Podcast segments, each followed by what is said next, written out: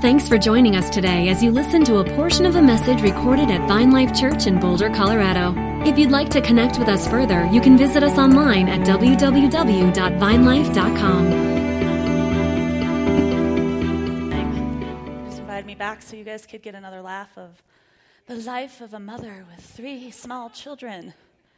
But I, I have to say, not anything that exciting. My garage door stayed on this week. Yes. I did spill an entire cup of hot coffee in my lap on the way to school. But, you know, it's all right. That's what coats are for. So, I hope you're all doing well. Hope you're all walking in peace. And I'm excited to share about love with you today. And it is near and dear to my heart, not just because my last name is Loveland, although that's pretty awesome too. Uh, and as Luke mentioned, we're finishing up our Advent series. We've been talking about how hope and peace and joy are not just novel ideas or words of the season, but that they're the fruit of abiding in Christ and living a powerful and abundant life that He has given us. And so we're going to wrap up today with love. And while most of you know there is no way we could possibly cover the enormity that is God's love, we can talk about love that came down in a manger for you and for me, and that was a gift not only of the season, but it was full of grace and full of truth to transform us and a world around us. So, we're going to speed through some of this because I have a really awesome story that I want to share with you via video. So, let's pray. Lord, we exalt you today. And we thank you that out of your kindness, you sent a baby, Emmanuel, God with us. And so, even with the busyness that is happening right now, we just settle our hearts into a place with you. And I ask your Holy Spirit to come and soften our hearts that you would breathe new life and you would breathe a fresh dose of love into each and every person in this room today, Lord. And it's in your name we pray. Amen. So, if you have your Bibles, if you will turn with me to Ephesians 1, I'm going to be reading the ESV translation today for those of you that have multiple choices. We're going to start Ephesians 1 and verse 4. Even as he chose us in him before the foundation of the world, that we should be holy and blameless before him. In love, he predestined us for adoption to himself as sons through Jesus Christ, according to the purpose of his will, to the praise of his glorious grace with which he has blessed us in the beloved. See, when we look at the beauty of a baby born in a manger and we sing, Come, let us adore him, it's pretty hard to separate the baby from the man that died on a cross. And so, while this might be a little bit foundational, I think it's an, a really good place for us to start today. Because God had love in mind when He created each and every one of us. And that's pretty amazing.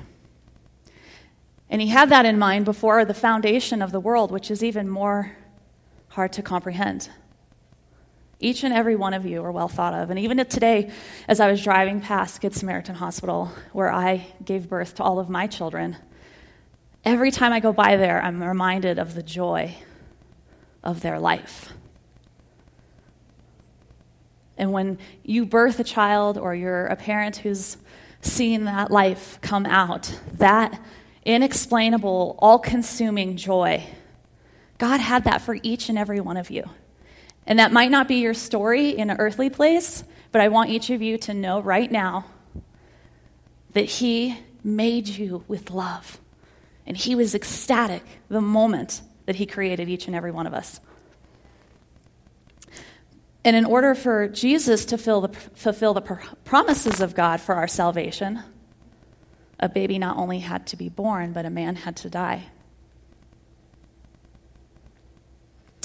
That love was possible by him first giving his son to be born a man, to live among us, to be with us, and then sacrificed for our shortcomings so we could enter salvation.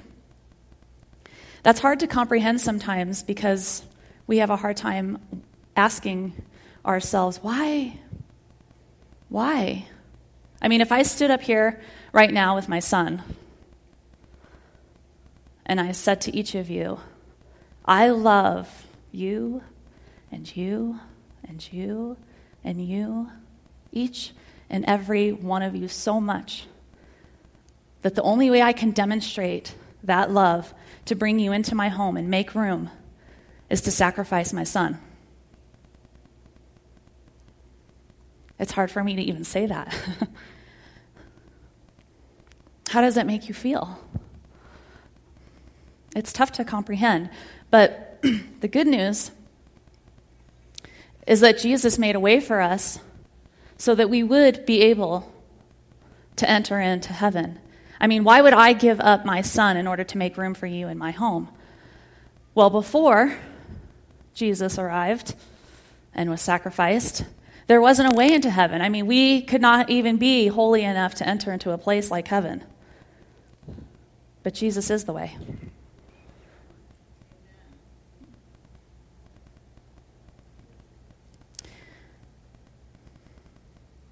In love, he predestined us for adoption to himself as sons and daughters through Jesus Christ. In love.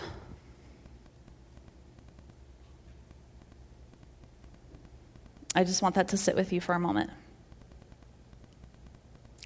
I think when we talk about love, and oh, how he loves us, that some of us maybe shut down a little bit, or there's a place in us that's not exactly awakened to what that means because we have loved. And I don't think there's a person in this room who hasn't experienced love, but probably even more so experienced heartache. You see, we've each given the deepest parts of ourselves in love to someone, to a family member, to a friend, to someone, and we've experienced heartache. And what happens when we experience that heartache? We begin to guard our hearts and not in the way that Jesus intended. When we experience that deep pain, that betrayal, we in essence close ourselves down to not only experiencing love, but to be loved, to love ourselves. And in the midst of pain and betrayal or heartache, many of you have said to yourself, I will never be hurt like that again. I know I have. And you see, that right there is a vow. And a vow has this crazy power over us that when we say, I will never experience that again, I will not be hurt like that again, we in essence basically like make a stand to say that there's no way in, there's no way out. And we create this prison for ourselves. And that's a tough place to be. But I want you to know that when we put ourselves into that prison of pain, and we can't get out, God sent His Holy Spirit to give us the key. To do a work inside of us that we would be able to not only love again or be loved, but love ourselves. And no matter how deeply you have experienced pain, the Holy Spirit heals to that depth. Amen? No matter how deep that cut is.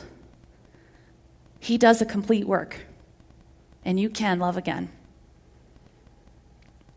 Turn with me to Ephesians 3, starting in verse 16. That according to the riches of his glory, he may grant you to be strengthened with power through his Spirit in your inner being, so that Christ may dwell in your hearts through faith, that you, being rooted and grounded in love, may have strength to comprehend with all the saints what is the breadth and length and height and depth, and to know the love of Christ that surpasses knowledge, that you may be filled to the fullness of God. Oh, I love that verse. He strengthens our inner being so that we would know. That we would know. And the beauty of our adoration during this season is that God so loved the world that he gave. He gave his only beloved son, a baby in a manger, so that through him we would know an unrestrained and unashamed love and be filled with his fullness. In this passage, the word love here is the Greek word agape, which is unconditional love, not by chemistry or by feeling. That's awesome. Because when you first like find the person, you're like, "Oh, I'm in love. I feel so in love." Well, we can also feel out of love. But God's love is unconditional, not dependent upon chemistry or feeling. That's pretty amazing. And in this passage, the word know here means to know by experience. And knowledge is to comprehend. So let me say it this way We know by experience the unconditional love of Christ in a way we could never comprehend. Knowledge is good, but any knowledge that doesn't lead you to Him, to an encounter with Him, so that you would experience His love, is not really much. When you hear a good teaching or you're in your Bible and things are speaking to you, that knowledge is adding to a place that God can then begin to encounter you, that you would experience His love. And most importantly, that you would be filled. And that fullness is like a glass overflowing. It's like a town that has no empty homes. It's like a pantry that's always stocked, it's complete. It's not empty, it's not lacking a single thing, completely filled to overflow in the fullness of God. But now, what do you do with that? Well, today we're going to talk a little bit about going home for the holidays and the season of gift giving. And if you're filled to overflow, then what do you do with that love? How do you go and love like Christ? How do you shop like Christ? I don't know, maybe not. But when we head to places that are empty, or maybe we encounter people in our family or our friends that are not full, I want you to think about some creative ways of how you can love that that love that's overflowing in you could flow into them. And so God is the creator, as we know, and so creativity is in his core. And it was awesome. Last weekend, there was a 60 minute segment. Some of you maybe saw it. But it captivated my attention in resembling the love of God, the creative love of God. And it was a segment called The New Colombia. It documents how Colombia used to be one of the most violent and isolated places on earth because of cartel, cocaine, and kidnappings. The Revolutionary Armed Forces, or the guerrilla warriors, as many of you have heard, fought the government in one of the longest wars in the Western Hemisphere. But then the unimaginable happened a 52 year war that killed 220,000 people and displaced millions, effectively ended. And how is probably one of the most amazing things that I have ever seen. And it's rooted in the power of love. Go ahead. Advertising is a very, very powerful force in the good you can do by changing minds of people in certain ways. That's why it's powerful. That's why it's powerful. He wanted peace forever. It was the power to change minds that brought Colombia's Deputy Minister of Defense to Jose Miguel Sokoloff's ad agency in 2006. The military had brought the FARC to their knees and were looking for a new weapon to end the war. So they asked Sokoloff, one of the world's top ad men, to create a series of campaigns and TV commercials to convince the guerrillas to surrender and the Colombian people to accept them back. This gives us the chance to apply our skills to something that is fundamentally important to us, to our kids, to our country. In December 2010, they launched Operation Christmas, which they filmed for commercials that played on local TV. At great risk, Black Hawk helicopters carried two of Sokoloff's colleagues, led by Colombian Special Forces, into rebel territory. They found nine 75 foot trees near guerrilla strongholds and decorated them with Christmas lights. Each tree was rigged with a motion detector that lit up the tree and a banner when the guerrillas walked by at night. It read, If Christmas can come to the jungle, you can come home. Demobilize. At Christmas, everything is possible. What we did was try to make coming back home for Christmas an important thing. And we knew that if we put out these Christmas trees with that sign up there, we would touch the hearts of the guerrilla because my heart was touched. And they went and they did it. And it worked. And it worked incredibly well. He said 331 guerrillas, roughly 5% of the rebel force at the time, demobilized. They came out of the jungle and gave up. This is spectacular. It's beautiful, isn't it? Like most Colombians, Sokoloff was born into war and grew up here in Bogota without knowing a day of peace. In the beginning, what was the purpose of the campaign? It was always exactly the same demobilize as many guerrillas as possible. As with any ad campaign, they began with research. Their focus group, former guerrillas.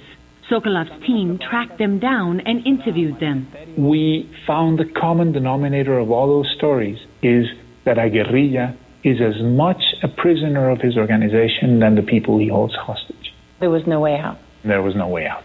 And it certainly softened me up when I heard these stories. I said, these poor people.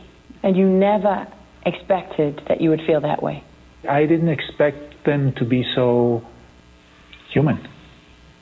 But how do you reach your target audience when they're hiding in 150,000 square miles of jungle? The rivers they discovered are the highways of the jungle. So they launched their second Christmas campaign, Operation Rivers of Light. They asked people in nearby villages to send messages and gifts to the guerrillas, which were placed inside capsules that glowed in the dark, then floated down the river. You just put them there, and these lit up at night, and wow.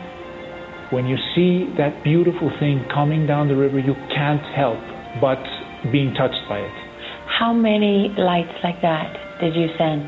Almost 7,000. One of the messages was from Colombia's president, Juan Manuel Santos, who was just awarded the Nobel Peace Prize for his efforts to end the war. And you did this with the Colombian military? Absolutely. We couldn't have done it without them. It humanizes them as much as you've tried to humanize the guerrillas. Exactly. Sokoloff and his military partners never let up. They rolled out dozens of campaigns, each uniquely designed to show the guerrillas the way out. With beams of light, stickers on trees, and voices of ex guerrilla leaders booming across the jungle. But no voice was more powerful than their mother's. She's waiting for you. She's been waiting for you for at least 20 years in some cases. In 2013, Sokoloff found 27 mothers of guerrillas.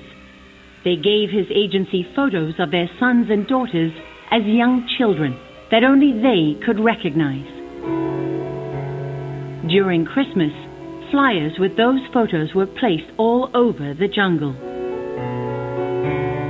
And the message was before you were a guerrilla, you were my child. So come home because I'm, I will always be waiting for you at Christmas time. We call that going for the jugular. yes. Jose, because, wow.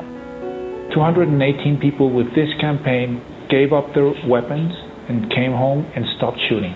So whatever number you get out is people that you don't have to fight. What was your most successful campaign? Football. Football? Football, always. Football. Football moves this country. Football is our passion. It was a passion shared by the guerrillas, who often stopped fighting during matches. When Colombia hosted the Under 20 World Cup in 2011, Sokoloff kicked off a new campaign. Soldiers armed with thousands of soccer balls entered stadiums, and players, celebrities, and fans all signed them. They loaded them onto helicopters and threw them out over the jungle, each with a sticker that said, Demobilize, let's play again. Over eight years, 18,000 guerrillas put down their weapons and came home, in large part because of Sokoloff's campaigns. The ads helped bring the FARC to the negotiating table in 2012. During the peace talks, Sokoloff said guerrilla leaders asked the government to stop airing his commercials. Soon after, they agreed to a ceasefire. Colombians started feeling confident, started feeling that we could do whatever we wanted. We started feeling secure and safe. The fear started going away. And as we went outside and the world came here, it was infectious. The energy. The energy was incredible. And that is what the world sees now of Colombia.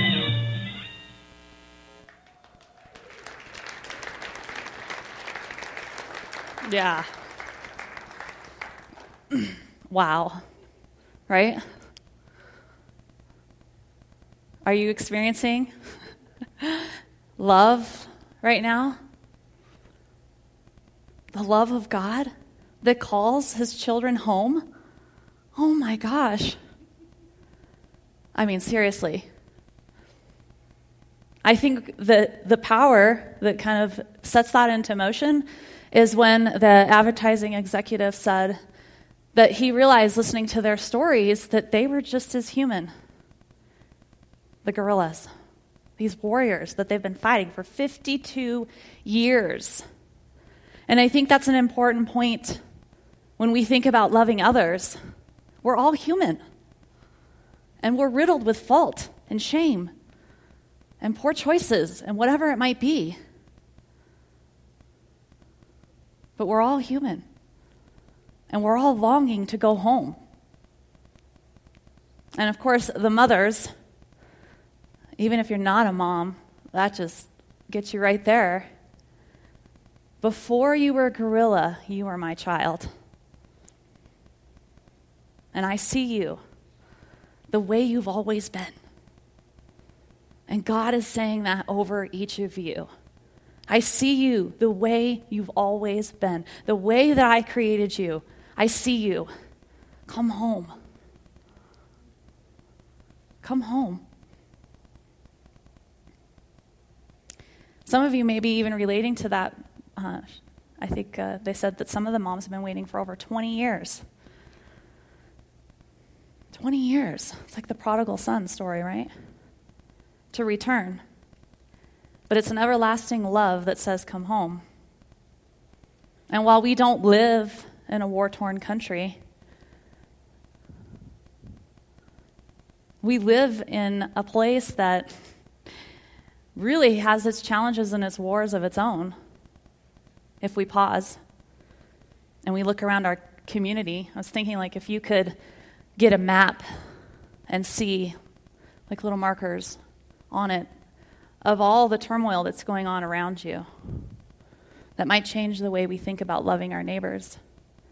And as I thought about that some more, just in my community, my two mile radius of my neighborhood, I know personally of multiple suicides, multiple drug overdoses, people who are going through divorce, veterans who are dealing with PTSD, spouses who's, who have their loved ones deployed, people living with cancer. I mean, it goes on. Convicted felons. I know this. And when we like grasp the fact that right in this small area, right in here, with each of us, we're all human. And we're all longing to be a son and a daughter and a brother and a sister. And so when we experience that love of God and it overflows, we can take that to each other, that we can love in a safe place, that we can call each other home.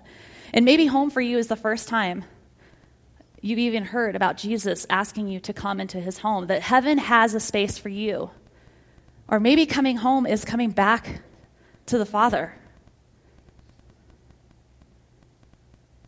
Maybe there's some places in your heart that you've locked up again. And you hear Him saying, Come home. I've got the key. When we think about simple ways that we can show love, it might not look like this crazy campaign, although I think we can all agree it's inspiring. I mean, to light the way home. I mean, literally, light the way home. Jesus is the light and He is the way. And you can light the way home for someone. There's people in our families that we've been interceding for. And you can light the way home. Call them, Ask them over for dinner. Grab a cup of coffee. Light the way. Because every single person is longing to come home. oh, I've always been waiting for you, and I will continue to wait for you. That's the love of the Father God. And one of the most successful campaigns there at the end was about soccer. And he said it was because it was their passion. And so when we think about love and giving love, can you love what other people love? Because love looks like something. Love does something. Love's not just sitting here thinking happy thoughts about somebody. Oh, I love them. Love actually reaches out and touches, right? If any of you know Nikki Nowell, you know that she loves chai tea. You know that. And if you grab a cup of chai tea with, with Nikki or you bring her a cup of tea, I guarantee you she feels loved because you know what she loves. Your family, what do they love? Do they love football? Come home for football. Do they love homemade pie? Come home for pie. But there are simple ways that when we're home for the holidays, we can spill out the overflow of the love of Christ that calls people home, that calls people a step closer to a place that's with Him. And so I want to challenge you today that as your heart is stirring, when you watch that video, the Holy Spirit was breathing things in each person in this room. Maybe it is somebody you've been praying for for years. Maybe God is calling you back home. Maybe He's calling you to a place that you haven't wanted to deal with. But I want to tell you today that the Holy Spirit is here to heal you to the depth of whatever pain, of whatever, all the, the length and time that you've pr- poured out in prayer for somebody, He is here. And God is a God who fulfills His promises, He keeps His word. Emmanuel, God with us. And so today, just as an act of faith, as the Holy Spirit is ministering to you right now, Where do you need to come home? And who can you call home? And maybe if you're brave enough today, you just stand. If that's you. If you hear daddy calling you back. If you hear that heaven has made a space for you. if you've been petitioning for a loved one, can you stand?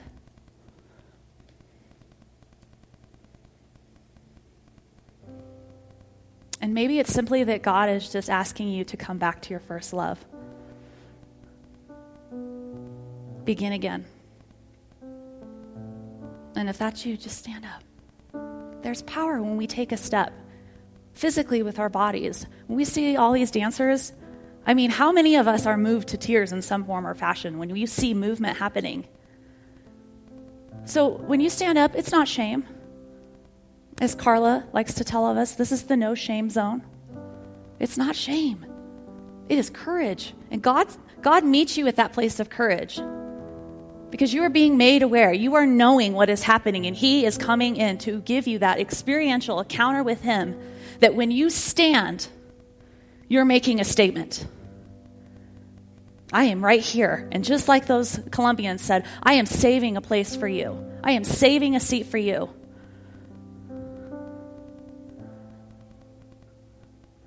And so, together, let's just pray this.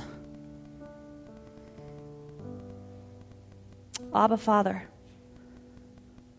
I'm coming home.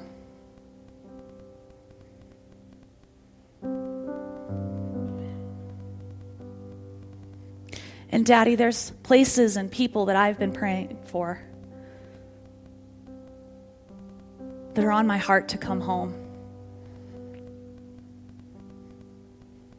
Would you help me light the way? Would you help me be your voice? Would you help me be your feet? Would you help my love look like something? And love looks like something even when we talk about places like Aleppo or Mosul.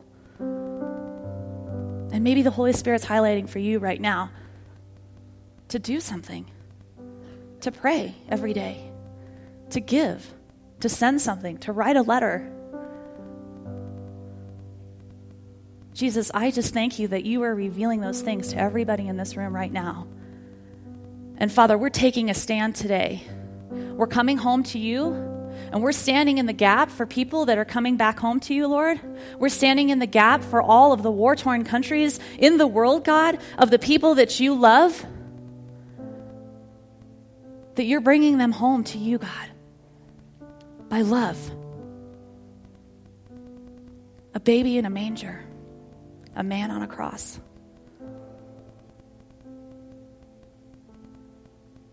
And so, Father, right now, I just bless every person in this room with an overflowing, abundant outpouring of your goodness, of your love, of your creativity, God, as we go home for the holidays, as we sit around a table with people that we care about, as we write cards, as we call friends.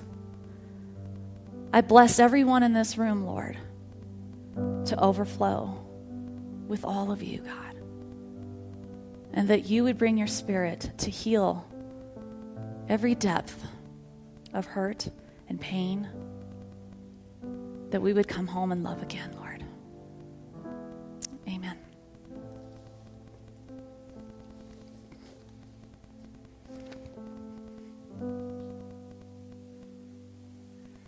Thanks, Jenny. That was great. You guys are you guys thankful for Jenny and the word inside of her this morning? Hey, let's let's let's stand again together today, and um, just to reiterate what Jenny just said there, I just I just felt like even before you leave today, if there may have been like as we were praying there, there might be a single name that pops into your head of somebody that you know you're going to see this week, and maybe it's somebody in your office place. Maybe it's somebody coming into town or you're going you're going out of town to go visit some family Think of one person, one person that God would put on your heart to love uniquely and, and intentionally this, this week and, and be obedient. Respond to God's heart for them. And I, and I just want to encourage you, as, as that name comes to mind, hold it there. Don't just let it slide off as soon as you walk out the doors, but hold it there. Pray for them. Let's love well this week, all right? Let's do that together. And I'm going to ask the ministry team to come forward. Um, we end every service with the chance to receive more prayer. Some of you are here and there's things going on in your life that you just want someone to pray for you. Maybe it's a physical condition. We have several physical conditions on the screen that we would love to get a shot at praying for you.